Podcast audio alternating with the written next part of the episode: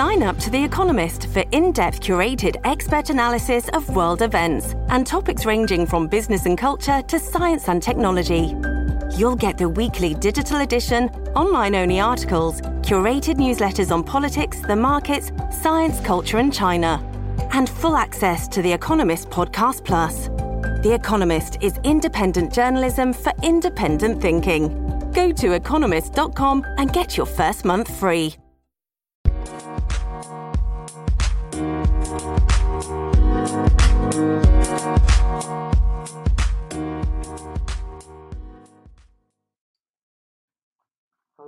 朋友，欢迎来到 Dennis 全球政治笔记。又到了我们一个礼拜的国际政治新闻回顾跟展望的时间。呃，很多朋友听到我刚刚说了，我们我刚刚从这个沙漠旅行回来，看到了非常壮观的景致呢，也让我在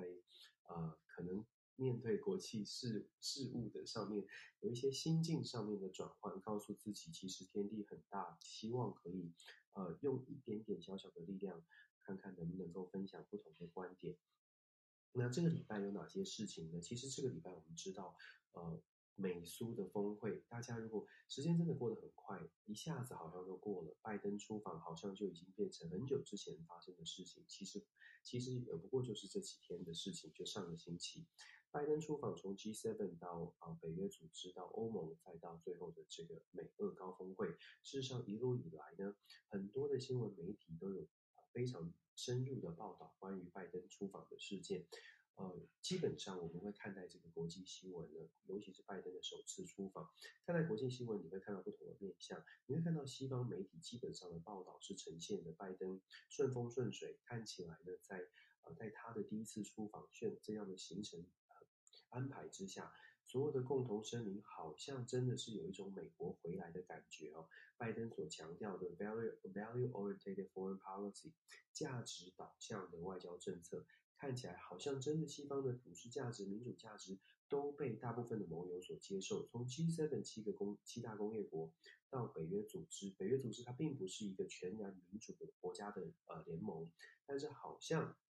也在拜登的推动之下呢，站在偏稍微的。偏向美国这边，稍微偏向西方这一边，在欧盟国家虽然有不同的意见，但是声会后的声明好像也愿意跟拜登重新重修旧好，似乎有大大有合作的可能。那最后呢，在美苏的峰会上面，看起来双方也都宣称是成功的。那我们就来解读一下这个礼拜发生的这些事情，再加上后续的一些发展。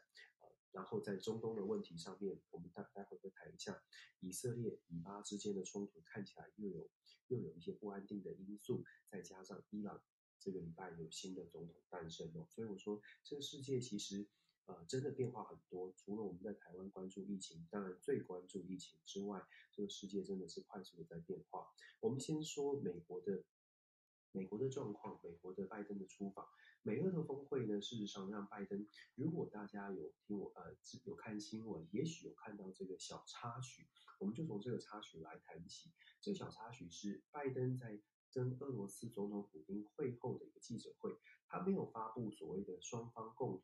呃没有一起召开共同的记者会，但是他有一个会后的共同声明。那我在自己的脸书上面也有分享，这个会后的共同声明，事实上对于拜登来说，他已经是超乎预期的成功。之所以我会说超乎预期的成功，因为拜登在一开始上个礼拜我跟大家分享过，拜登在美苏、美国跟俄罗斯的会面当中，最重要的目标本来就知道不可能一下子就让美俄之间的关系从冰点回回复到非常温暖的状况状况，但是拜登设定的目标是希望跟俄罗斯可以有展开。可以成呃展开比较稳定的对话关系。从美俄之后的这个会后之后的共同声明看起来有一个重点，重点是双方有一个共同认知，两个核子武器的国家呢绝对不要打仗，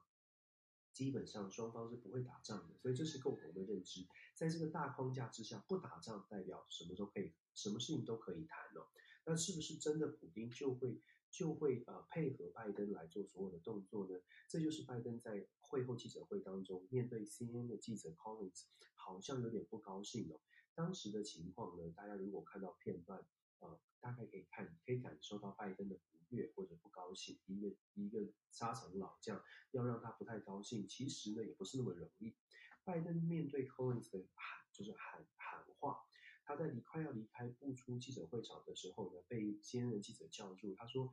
总统，总统，你怎么会相信？你怎么你怎么有信心？普丁会因为你的这个会会议而改变他的行为呢？拜登很不悦地转过身来，然后强调他没有相信，他没有对普丁有信心。事实上，他对没有对任何的事件是有信心的。他唯一想要陈述的一个事实，就是我们刚刚一开始我破题所用的这个标题哦，Value-oriented foreign policy，价值取向的外交观、外交外交政策，什么意思呢？拜登想要告诉记者，想要告诉给世人的，或者是其他国家的，是我们必须建立一个有以价值导向的普世价值、民主价值、人权等等。气候变迁，我们必须建构在价值上面的合作，价值上面的外交政策。所以他告诉 CNN 的记者说：“我并不是对普京有信心，我也不是对于俄罗斯会改变任何，我我也不觉得俄罗斯会马上改变任何的事情。”但是我知道的是，如果我们把这个价值的红线画出来，我告诉普京非常清楚的，每一个国西方民主国家的眼中看到的红线在哪里。例如说，在媒体当中已经报道过，拜登也讲了很多次，讲得非常明白的，是拜登可以了解俄罗斯他在针对人权问题上，尤其是纳瓦尼这个呃反对者吧，就是政治犯了，在普丁眼中的政治犯。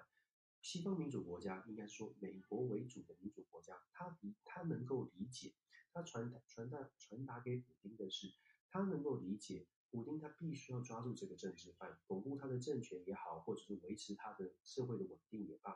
基本上，拜登告诉普丁，我可以理解你抓他，虽然我不认同，我不我不我不能接受，我不喜欢这样的决定，但是我们的红线是，你绝对不能让纳瓦尼死在狱中，其实非常清楚的。就是你可以，你可以抓他，我们也没有，我们也没有办法改变什么事情。但是，西方民主国家很清楚的告诉你，这个人这样的民人权的领袖、民权的民主的斗士，至少在西方眼中啊，民主的斗士，你绝对要保障他的生命安全，这是最底线的。如果你没有办法做到，那么美国呢，跟西方民主国家呢，会来采取一定的行动。我觉得这是拜登画的。画的底线画的非常清楚，他在很多的议题上，其实大家仔细去观察，都可以看到，虽然他有一些行动，但是他的拜登的底线是画得很清楚的。我们就以这个来啊，这个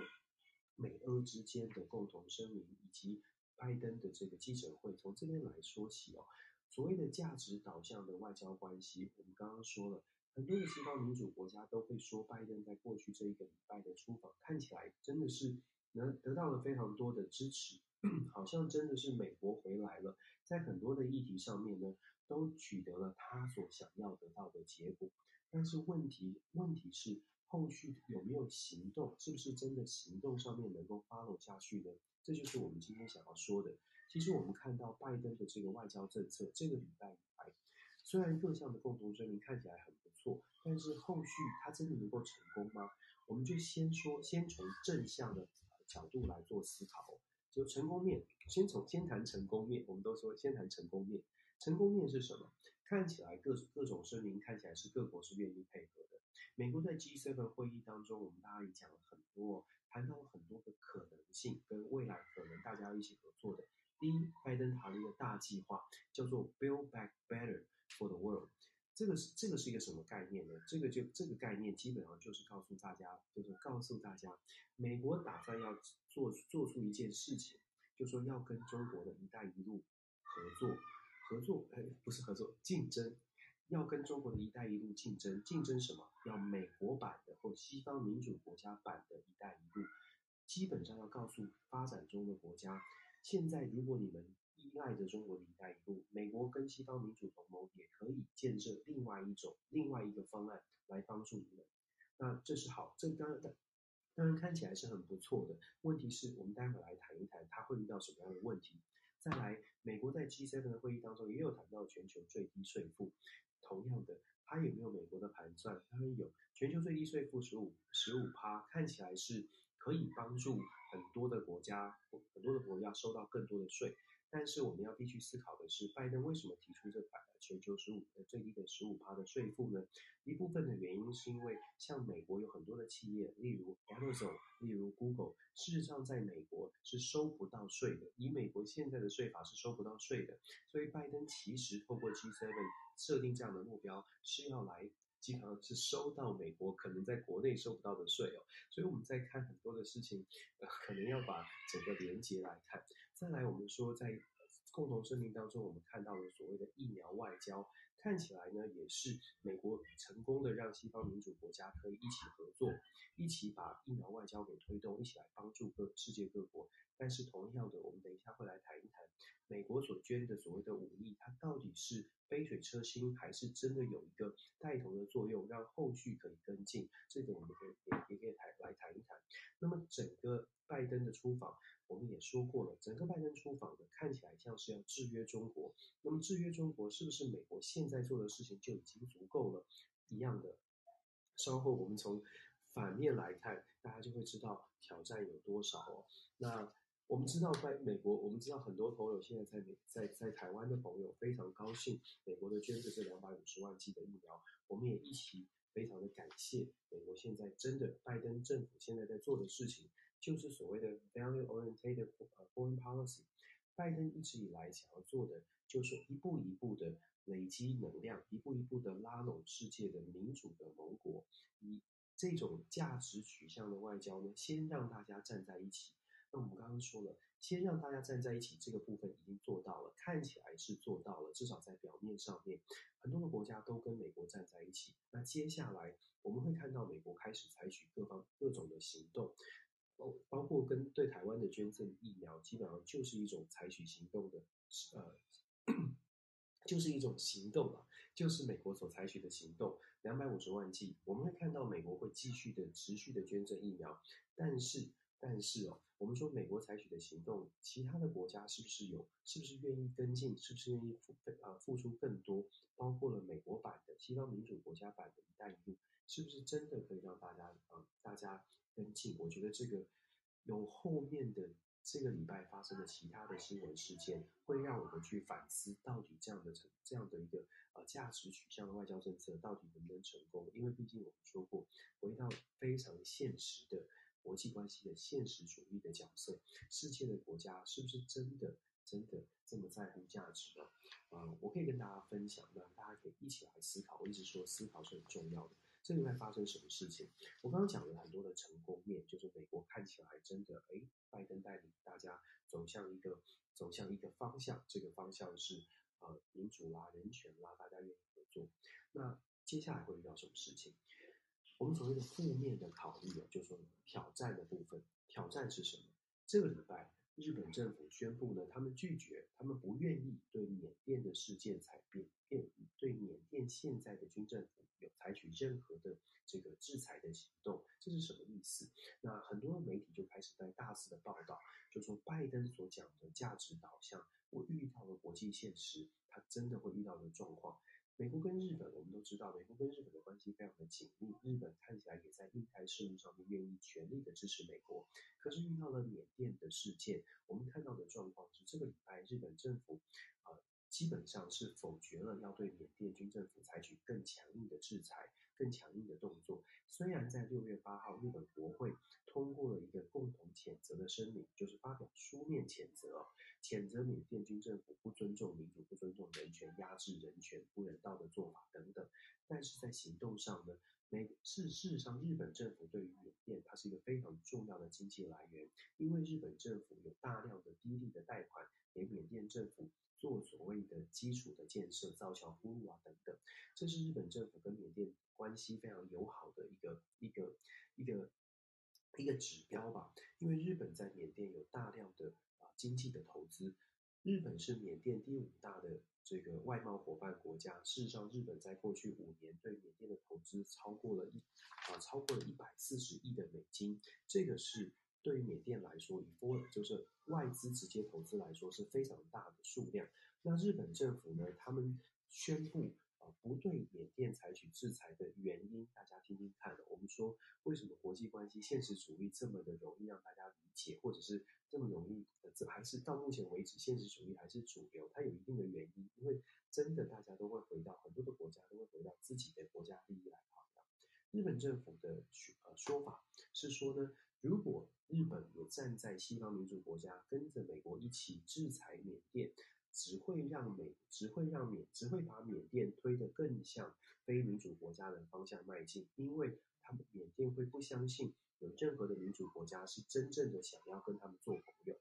我还是要强调，大家听听看，对于拜登来说，要先建立价值，要有合作，要在民主的同盟应该是一致的行动，这样子会让拜登的想法是，如果民主国家采取一致的行动。就会让非民主的国家，或者是需要改变的，像是缅甸需要改变的国家，真的意识到，哎，他要做出改变，才能够得到民主来自民主国家的奥援。但是日本在这个意见意见上面，在这个所谓的价值观的外交政策上面，看起来日本并没有选择按照美国拜登的说法，我们强力的对他经济制裁，我们逼着他向民主国家去做一些反思，向民主国家的方向去做调整。相反的，日本说我们不能这样做，因为我们如果这样做，就会让缅甸更向中方靠拢。因为这样做呢，会让缅甸觉得世界上只有啊、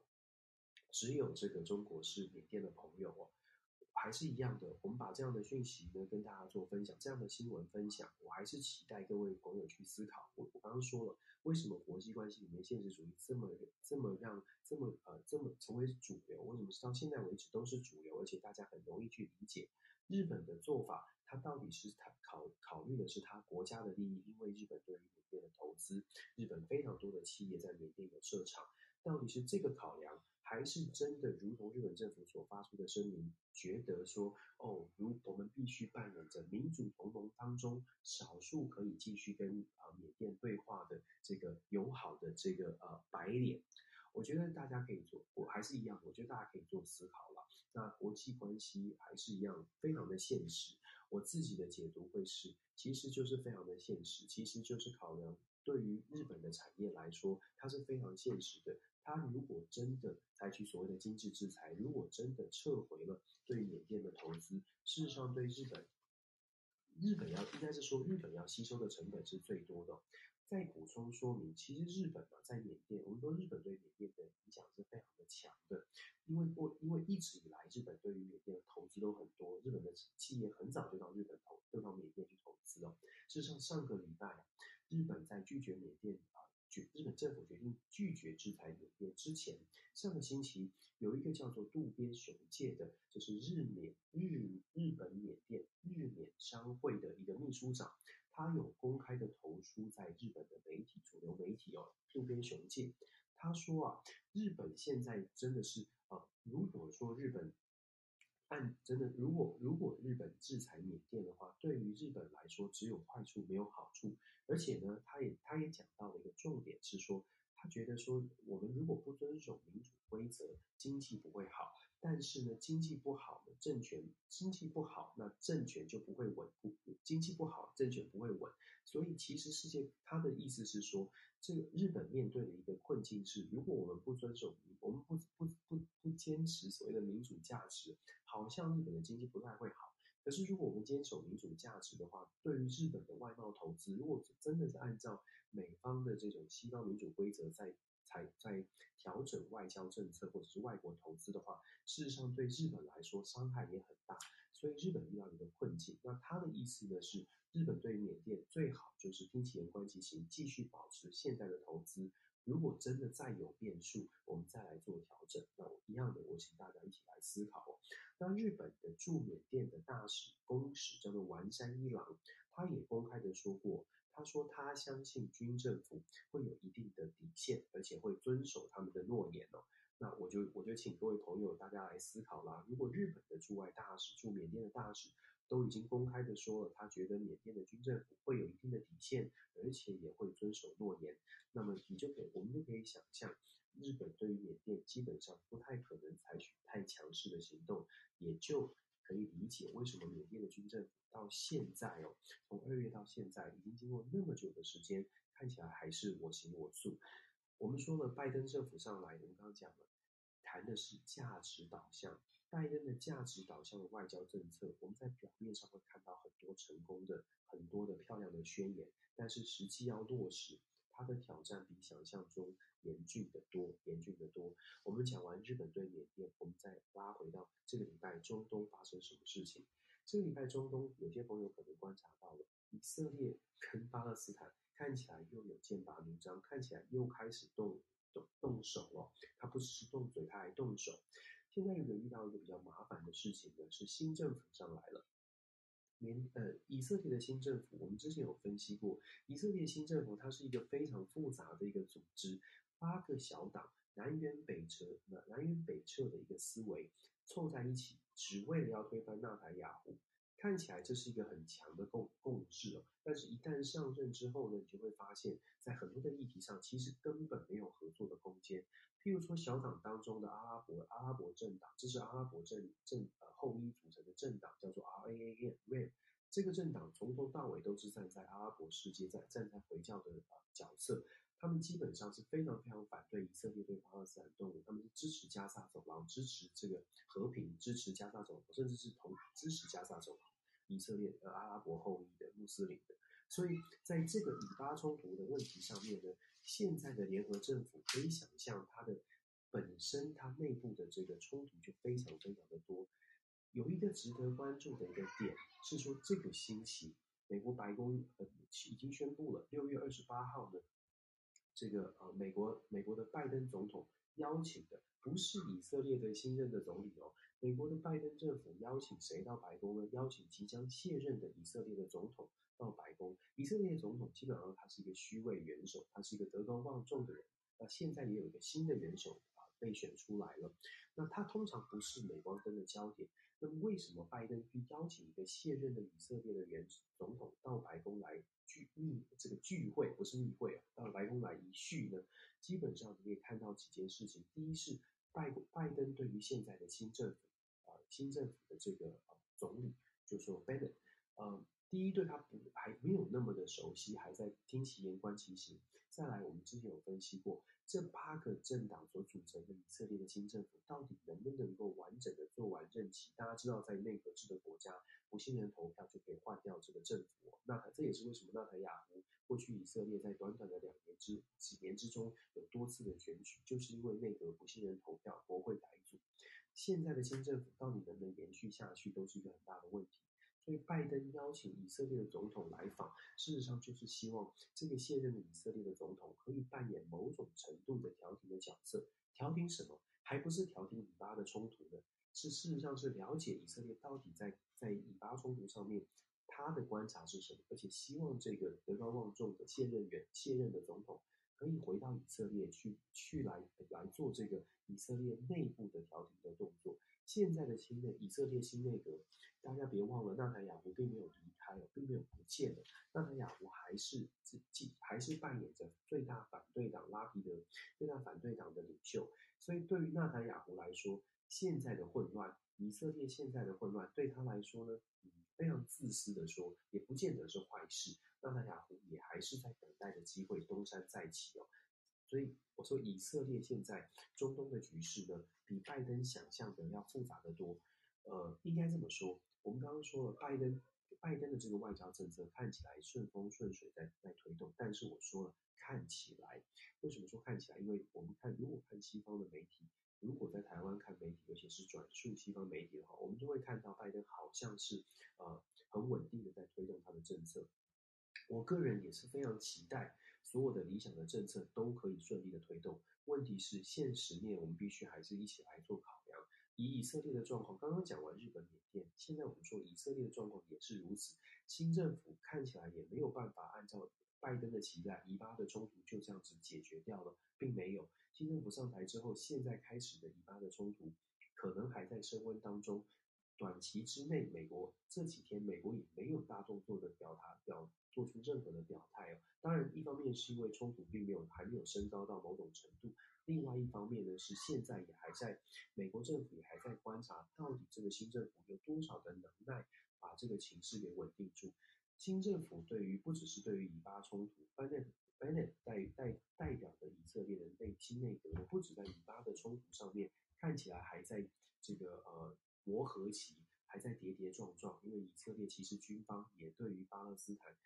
之前的这个停火协议其实是不满的，以色列军方觉得为什么不一一一次的把这个巴勒斯坦问题处理掉？所以以色列现在新政府内部有很多的争议。以色列在另外一个重要的议题上，伊朗的核协议问题上也有很多的这个意见。以色列一直以来都希望伊朗的核协议不能够回到二零一五年，也就是说不能对伊朗太放松。以巴以色列跟伊朗之间是有长期的主要冲突的。所以以色列对伊朗的态度是很强硬，就之前纳坦雅胡是如此，Bennett 也是如此，Bennett 事实上是又也是属于纳坦雅胡派的，所以 Bennett 他认为对于伊朗的其实绝对不能够放松。我们之前有稍微带到了伊朗的话题，伊朗的核协议现在进入了第六轮，这个礼拜现在在第六轮的谈判协议当中，那偏偏这个星期五呢，伊伊朗选出了新的总统，伊朗的新的总统呢叫做。叫做 Rai 呃 Raisi，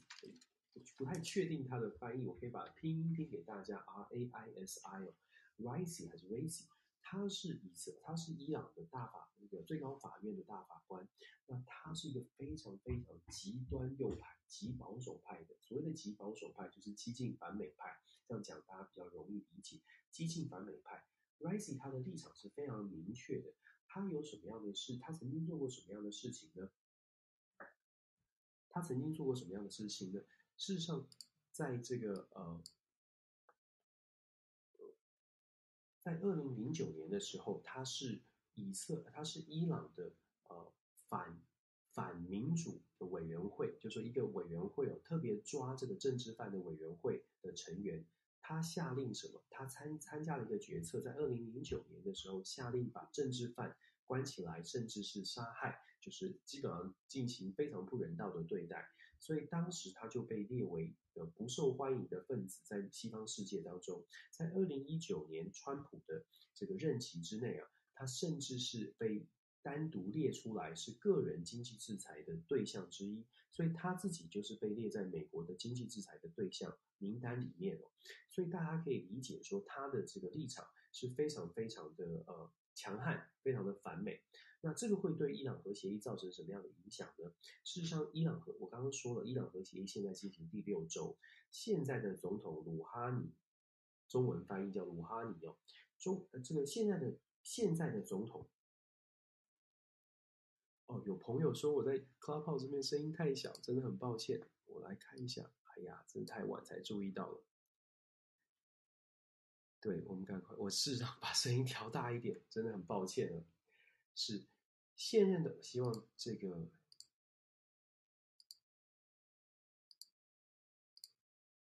就是调整错。好，我现在调整了一下，真的抱歉。现任的总统鲁哈尼，好吧，希望今天的录音是可以成功的，真的真真是抱歉，也非常感谢大家直接的回馈，直接的讯息回馈，感谢。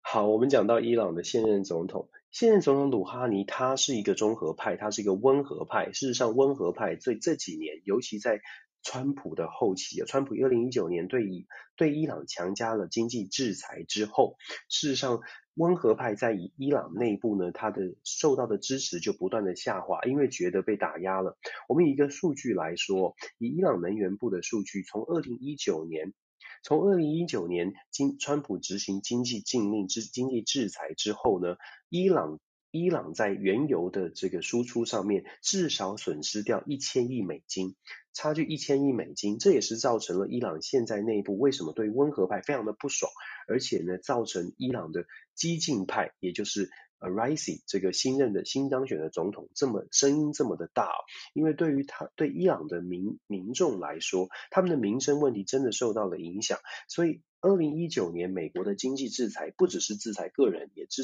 也制裁也包括了对于伊朗原油向外呃运输、向外这个呃销售，也是也是呃美国的制裁之一哦。那我们刚刚讲了三年。二零一九年到现在大概三年的时间，伊朗至少损失一千亿的美金，这间接的导致了伊朗内部对于保守派势力呃的支持。啊，程度大幅的升增高增加，那温和派，也就是希望可以跟美国，希望可以跟西方世界外面的世界有更紧密连结的这一派呢，就相对的示威哦。那我们刚刚还是一样，今天整个呃这个礼拜的主轴就是就是围绕在。拜登的价值导向的外交政策是不是真的能够落实？是不是真的如同表面一样的会遇到可以继续顺风顺水下去？我们刚刚讲了日本跟缅甸，日本在缅甸问题上面看起来没有没有站在西方民主国家共同一起来强悍的。对付这些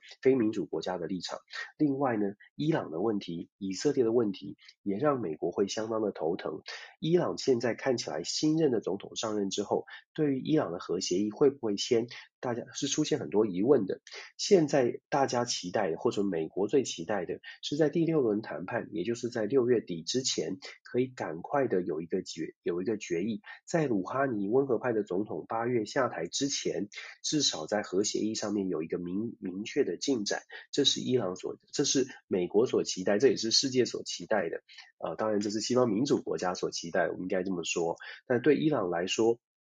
六月二十四号有一个关键的时间，就下个星期。六月二十四号是伊朗之前答应国际原子能委员会可以继续继续监督、继续调查伊朗核设施的一个期限，已经延长了一个月了。现在是不是能够再延长？鲁哈尼的政府看起来应该会愿意延长，但是新政府已经当选了，所以新政府也有这个智慧的空间，所以会不会造成一些变数，让国际原子能委员会不能够继续探查伊朗的核设施？这些都是为什么我们说下个下一个礼拜就是第六轮的伊朗的核呃伊朗的核协议的争议的或者是谈判更加的重要。那么你可以想象了，以色列的新政府这这个时候上个呃就在呃。伊朗选出新总统的时候呢，也发出了新的声明哦。Bennett 发出声明，声明什么呢？他说，如果我们看到伊朗选出这么强悍的总统，我们就知道。美国这种绥靖政策，美国这种好好谈的，想要西方民主国家想要跟伊朗好好谈判的方式是没有用的。对于伊朗这样的国家，会去选出这么激进的这个反美的人士，就代表了你对他温和是没有用的。你要你只能强悍到底。所以以色列的态度现在看起来也是更加的强悍哦。这一点我觉得，呃，就是我们说的，美国的拜登期待的是我们用外交的手段，用温和的方式，用谈判的。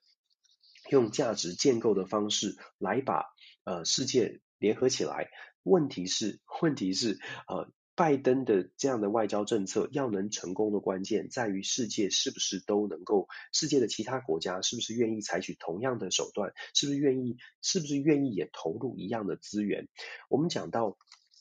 疫苗的部分，事实上呃，诺贝尔经济学奖得主呃这个呃 Paul Romer 他在去年呃，疫情刚开始刚开始的时候，他事实上就已经谈到了一点了，就是说他他觉得美国如果要快速的来控制住疫情，最大的事情要做的就是大胆的投资，大胆的一次砸将近一千亿美金进进行全国全面性的快速检测，而且全面性的提升整个公卫的防护的能力。但是当时美国呢，按照他的说法。美国很明显的在整个华府地区，整个政府呢采取的这个公共公卫的政策，或者是政策的心态上面呢，可以看得出来还是比较保守，是是采取避险而非冒险。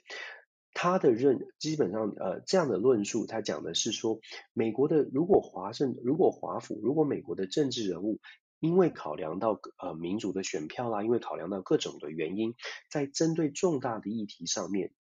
不管是公共卫生的国际合作，还是外国际政治的外交合作，如果采取外交合作，都是采取试探性的，呃，譬如说捐捐捐这个五亿剂疫苗给八十在八十亿人口的世界，我们美国采取打算打算捐五亿剂疫苗，然后希望世界的其他国家都跟着美国走，每个国家都捐个几亿。经济学者 Paul Romer 他的想法是这样子做，对于美国来说是避险，不是冒险。但是如果是采取避险而不是冒险，效果就会相当的有限。如果作为世界上最大的国家，而且强调要成为美国回来的那个盟主领先的地位，美国如果不能够大胆的一举捐赠大量的物资，或者是一举做出大量的决，就是真的能够逆转的关键决定的话，很难期待在现实主义，我们刚刚讲了非常现实，很难期待世界的其他国家真的会觉得，诶，我可以跟着你走，因为你的力量出的不够大，因为你可能很强，可是你不愿意，你不愿意把口袋里的资源通通拿出来。当然，又回到了现实主义，美国怎么可能掏出所有口袋的东西呢？但是这就是一个比较麻烦的困境。如果你美国没有办法展现更强势的作为，很多的国家就不会愿意跟进，很多国家会觉得。你口空口说白话，我们刚刚回到了，我说我说了，我们要回过回过头去分析之前看起来媒体看到的成功的可能性，拜登的价值价值价值式的外交政策成功的可能，成功的可能在于，哦，我们刚刚说了 G7 里面有多项的计划，包括了所谓的 Build Back Better for the World。拜登说这是一带一路的相对应的措施哦，相对应的一个选择，可以给开发中国家另外一个选择，西方民主国家会联合一起来帮你。但是，如同我们刚刚说的，联合起来帮你，关键在于美国愿不愿意扮演怎样的角色。我们就从美国跟中国两强在竞争的角度来说，中国大陆为什么在现在看起来呢？对于美国是一个威胁或一个挑战，或者美国和。如果不拿出更多的资源，很难竞争。我们就针对基础建设这件事情，在基础建设上，拜登如拜登的政府非常理想的觉得，在基础建设上，美国可以呃扮演很重要的角色，因为美国的品牌形象比较好，因为美国如果可以拉拢民主国家，就可以让西让非很多的开发中国家更愿意采购美国的东西，或者愿意接受美国的帮助。但是这边有一个。挑战或者是困难之处，也是可能美国接下来呃必须要思西方民主国家都在思考的问题。关于基础建设，美呃现在中国大陆对于非洲国家，对于现在的开发中国家提供的基础建设，造桥铺路、设建立火车网路等等啊，这个这个对于现在的中国来说，呃。不能说是非常轻松的工作，但是现在的中国恰恰好在基础建设的相关的人力物力跟设备上面来，呃，是是他们的高峰期。过去这十几二十年来，中国的改革开放之后，基础建设是中国现在积极在做的。我。在中国大陆的一线、二线、三线城市都在做基础的积极的基础建设，所以大家可以很简单的这个逻辑可以去思考，在中国大陆，如果你要找建商、建筑工人、建筑相关的技巧、基础建设相关的呃相关的物资，其实是非常的充足的，至少能力上面随时都可以做调动。美国什么时候在基础建设这个项目？美国可能半导体很强，科技业很强，但是大家去想哦，这是不同的产业。美国可能半导体这些很强，但是半导体能不能拿在开发中国家运用呢？美国现在有的人力物力在不同的产业，可能服务金融服务类的产业，可能在。高科技产业这些很强，可是这些产业是不是能够马上投注到呃所谓的开发中国家给予他们帮助？恐怕不容易。但是基础建设，拜登拜登讲的是要在基础建设上跟中国进行竞争。挑战就来了，美国的基础建设，连自己国内的基础建设都正在需要重建。美国基础建设相关的产业最强的时候是在三零年代、四零年代，当时的经济萧条时期哦。所以在基础建设上，很多专家学者就有开始进行分析。拜登的计划最遇到的第一个问题，就是在基础建设这个项目上面，如果打算要跟中国进行对抗或者是竞争，可能。可能呃可能是选错战场了。当然，我们说了，这是正面跟负面的表列，都让大家去看，都让大家去思考，一起来想，是不是真的选错战场了？在基础建设上，很多专家学者的分析呢，是说美国可能要在譬如说工位产业来做来做一些竞争。所谓的工位，就是我们刚刚讲的疫苗。如果真的要捐疫苗，是不是不要避险，而是直接的啊、直接的投入更多的资源？当然，这会遇到。民主体制的问题，民主体制里面，人民是不是愿意砸这么多钱在帮助世界的其他的国家？拜登为什么捐五亿而不是捐二十五亿、三十五亿？很大一部分考量当然跟预算有关，当然跟人民的观感，人民愿不愿意，美国民众愿不愿意掏出这么多钱是有关系的。那我们就讲啦，就说。拜登，所以我说会说今天的主轴啊，这个礼拜的主轴，我们会看到的或者一起来反思的问题是，现在看起来拜登的顺风顺水的 value-oriented foreign policy 价值取向的外交政策看起来是很有道理的，看起来各国也都签名，共同声明也都签了。问题是后续到底有多少的？多少的国家跟美国一样，愿意拿出自己口袋里面的钱来做这些事情？不论是基础建设的竞争，不论还是其他的其他的产业、其他的领域，像是对于非民主国家采呃采取更严格的制裁，我们现在看到了日本已经决定，哎，暂时不要这么做。那么。呃，暂时不跟进，然后以色列、伊朗看起来也不是这么的受控。那么，美国的这个价值导、价值取向的外交，到底能不能顺利的走下去？这真的是大家可以去一起来思考的。那这个礼拜，当然呢，还有在亚洲的地区，还有一些新闻是可以跟大家来聊的，像是金正恩。我不知道大家关不关注金正恩哦，有一些媒体呢有报道到金正恩变瘦了。那金正恩这个礼拜说了什么事情呢？金正恩这个礼拜说跟美国他开放。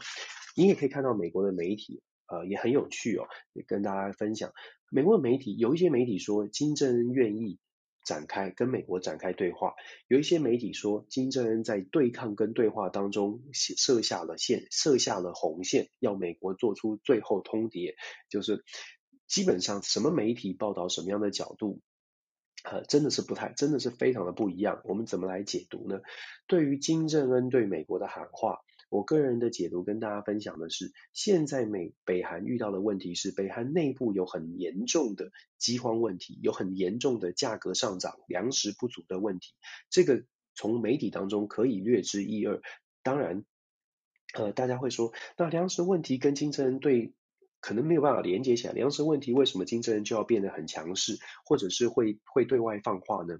对于金正恩来说，大家要先了解，呃，北韩的政体，北韩不是一个民主政体，北韩的政体它的合法性、政权的合法性，完全取决于人民的感受，完全取决于它到底多强势的能够控制这个国家，到底多强势的能够把这个国家从上到下，官僚体系、军方的体系要强力的控制，人民要能够。全力的对政府崇拜，你可以说他洗脑，你可以说他政治教育，人民的部分一定要能够做到持续的相信政府、相信党哦。北韩是非常前、非常非常需要这个的。所以当美北韩出现了内部的粮食危机，金正恩能做的，除了供，当然是要想办法找、想办法供应、供应粮食，确确保粮食的不不会短缺、价格的稳定。问题是现在的北韩被美国强力的封锁、强力的经济制裁。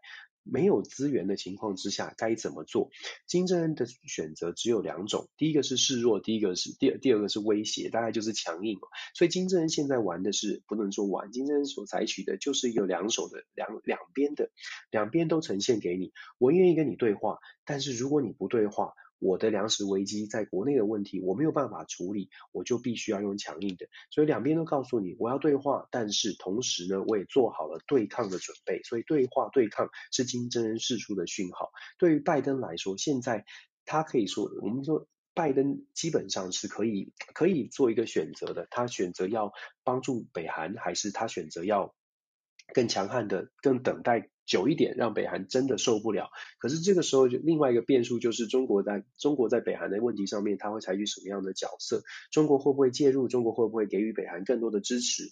就就这就回到了像日本刚刚说的，我们大家相不相信？就是说大家觉得外交政策，大家愿不愿意相信说，如果民主国家表现得更强势，就会把一些国家推往了非民主国家的方向？大家相不相信这种论述？还是大家觉得民主国家只要手牵手、心连心，就可以把这些非民主国家或者是需要帮助的国家，逼着他们，逼着他们改变他们的行为模式？朝着民主国家的方向，朝着民主国家期待的方向去前进。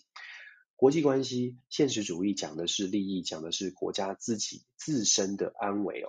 呃，政权，尤其是非民主国家当中，我们要去思考的是，政执政者他不是他不会想着什么民主，他想的是我怎么巩固我的政权。我之前有分享过，像对普丁来说，我们要先了解普丁他心里想要什么。普丁要的两件事情，要钱跟要权，其实很简单。如果你是普丁，你要钱，你要权，你能够巩固你的权，你能够巩固你的钱，你要你要过得非常好的生活，你要有。绝大绝对的权利，不会有人挑战你，这两件事情让你守住了很多的事情，其他都很好谈。这也是为什么拜登相信，只要让普丁觉得我没有打算要把你推翻，我也不逼你要释放纳瓦尼，但是我切一个红线给你，纳瓦尼不能死在狱中。对于要钱要权的普丁来说，他可不可以接受？大家可以去看。观察有趣的事情啊，是在拜登跟普丁见面之后，这个星期一样的一件一个新闻，不知道大家有没有看见？这个星期的新闻是普丁在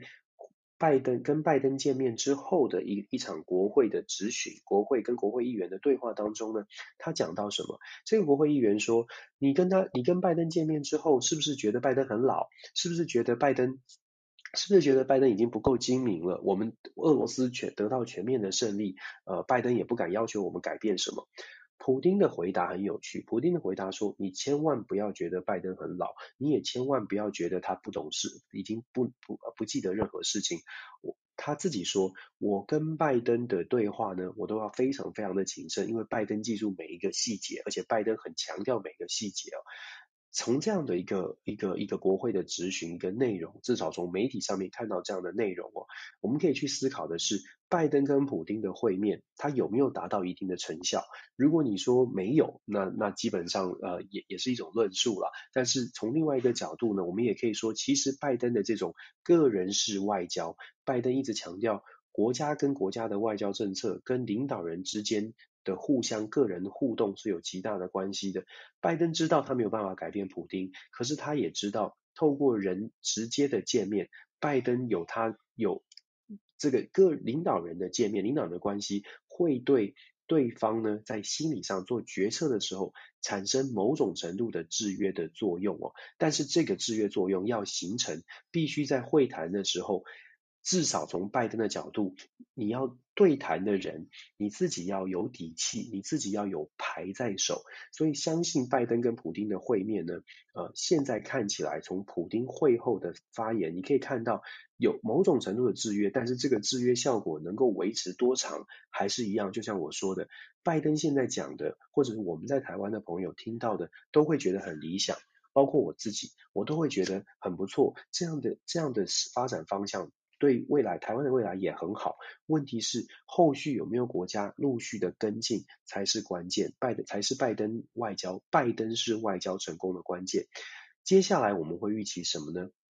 这个星期的这个外交政策，整个的拜登的出访，我们整个看完了之后，还是一样，呃，关键是理想很好，理想很丰满，现实到底是丰满还是骨感？我不觉得拜登会，呃，拜登的外交政策有什么有什么，呃呃不理想之处。应该是说，我觉得拜登的拜登提出的拜登式的外交提出的是一个愿景，能不能落实，这是一个国际政治当中大家都在提出，大家都有问题的部分，大家都会提问的，就像 CNN 的记者提出疑问一样哦。没有人会，没有人会很天真的相信，现在的这个愿景，这个饼画出来之后，就自然会达成那样的几成成功。但是接下来要看的是，呃，美国愿意拿出多少的行动，捐出多少的东西，或者是拿出多少的行动，不管在传统安全、军事上面展现多少的肌肉，展现多少的实力。再来呢，非传统安全，美国打算要投入多少的资源？如果美国自己没有办法做到，那么。拜登式的外交就很难真的达到他所想要的那个境界哦。我所谓的美国没有办法做到，我们就要去再去看美国内部共和党、民主党到底在国内是不是愿意支持对外的一些援助跟对外的一些计划。整体来说，我们看到了愿景，我们看到了愿景，但是我一样要跟大家说，愿景很漂亮，到底能不能落实才是我们要呃持续关注的部分。台海和平稳定，我我想我们讲了很多次，台海和平稳定在拜登的对外的发言、对外的声明当中，我们都看见了。拜登对于台湾的支持，毫无疑问的，在台海稳和平稳定里面，它是一个非常聪明的做法，把台湾的安全包在台海和平稳定当中。所以大家可以在台湾的朋友也听我说过了，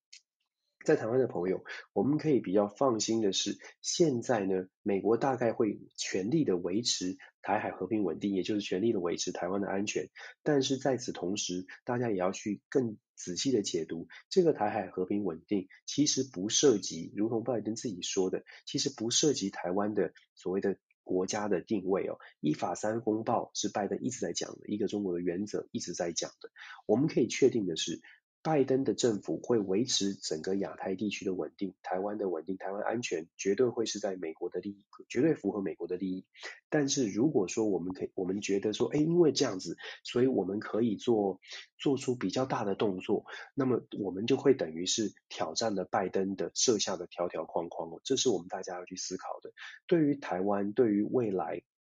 我们接下来呃，在拜登的政政政府的任内，我们可以怎么做？我个人觉得还是一样的。我们可以看到的是，台湾会有更多的国际空间，因为拜登画的线其实帮台湾画的宽。我所谓的很宽是，台海和平稳定，给我们一个外外外部的框架，让我们有一个安全的活动范围。所以我们可以期待的是，拜登政府，拜登现在领导的美国政府会给台湾更多的国际空间。台湾有很大的空间去争取台湾的存在，台湾的这个国际能见度。那能够争取到多少，那就要看我们跟世界的其他国家。我个人觉得，对于对于美国，呃。在美国的支持之下，台湾可以努力的去拓展的是其他国家的关系哦，这个是可能可以可以可能可以做的事情。接下来可以预告的事情是六月二十四号，呃，伊刚刚说过，六月二十四号，伊朗政府呃就会再次的。呃，终止所谓的国际原子能委员会对于伊朗核核子武器的观察，是不是会延长？这是观察的重点之一。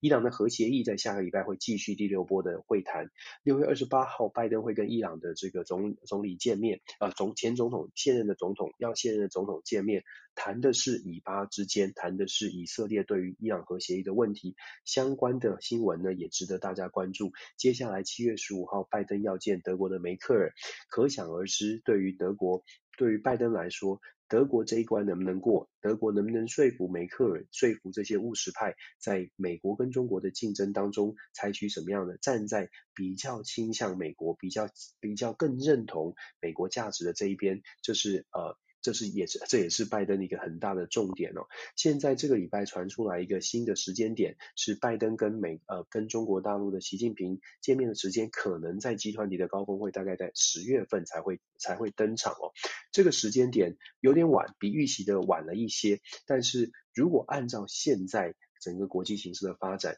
呃。拜登还在，我一直在形容，我觉得拜登还在捡资源，还在抢资源，还在确保他身边的盟友的力量是够的。这个这个过程是。是不容易的，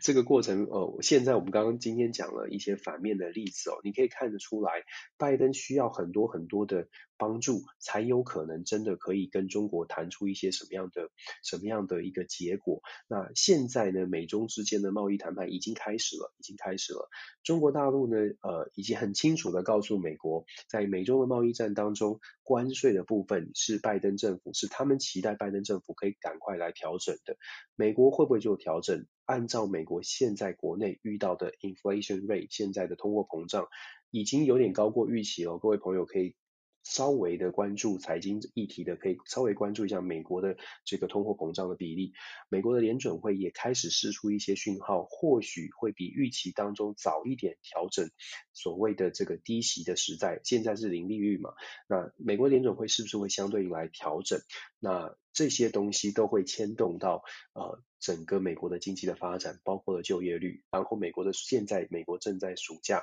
疫情开始解封，在对于美国人来说，疫情好像已经是昨天的事情。这是在美国，如果你出去走的话，你就会觉得很特别的事情哦。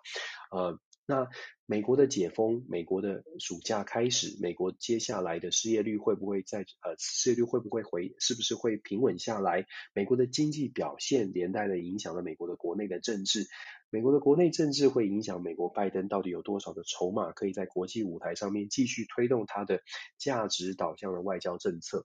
我如同我们今天一整集跟大家分享的，美国的外交政策如果没有现实的利益做支撑，如果只有价值，如果没有办法由美国自己丢出更多的资源，无亿的疫无亿的剂无亿剂的疫苗看起来很猛哦，看起来下猛药，但是真的全球七八十亿的人口，无亿剂到底够不够让所有的国家都一起来呃一起来付出？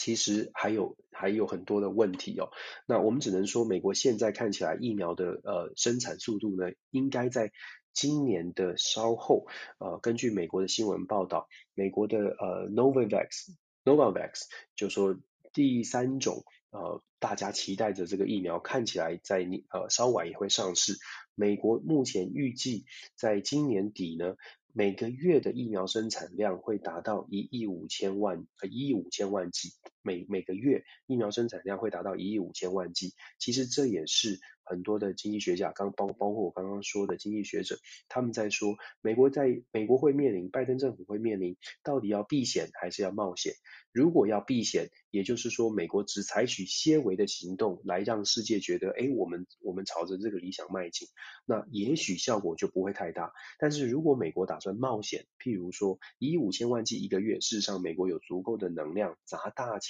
真的帮助世界，真的去扭转整个公位的这个在公位领域上，真的去做所谓的中美抗衡，真的去扭转整个的情势。如果美国愿意冒这个险。冒什么险？冒国内民意的这个呃不不高兴的险哦。如果美国真的政治人物像拜登真的敢冒这个险的话，或许拜登的所谓理想式的外交、价值导向式外交呢，可能真的可以呃感动更多的国、更多的、更多的这个呃盟友，感动感动更多的民主的国家。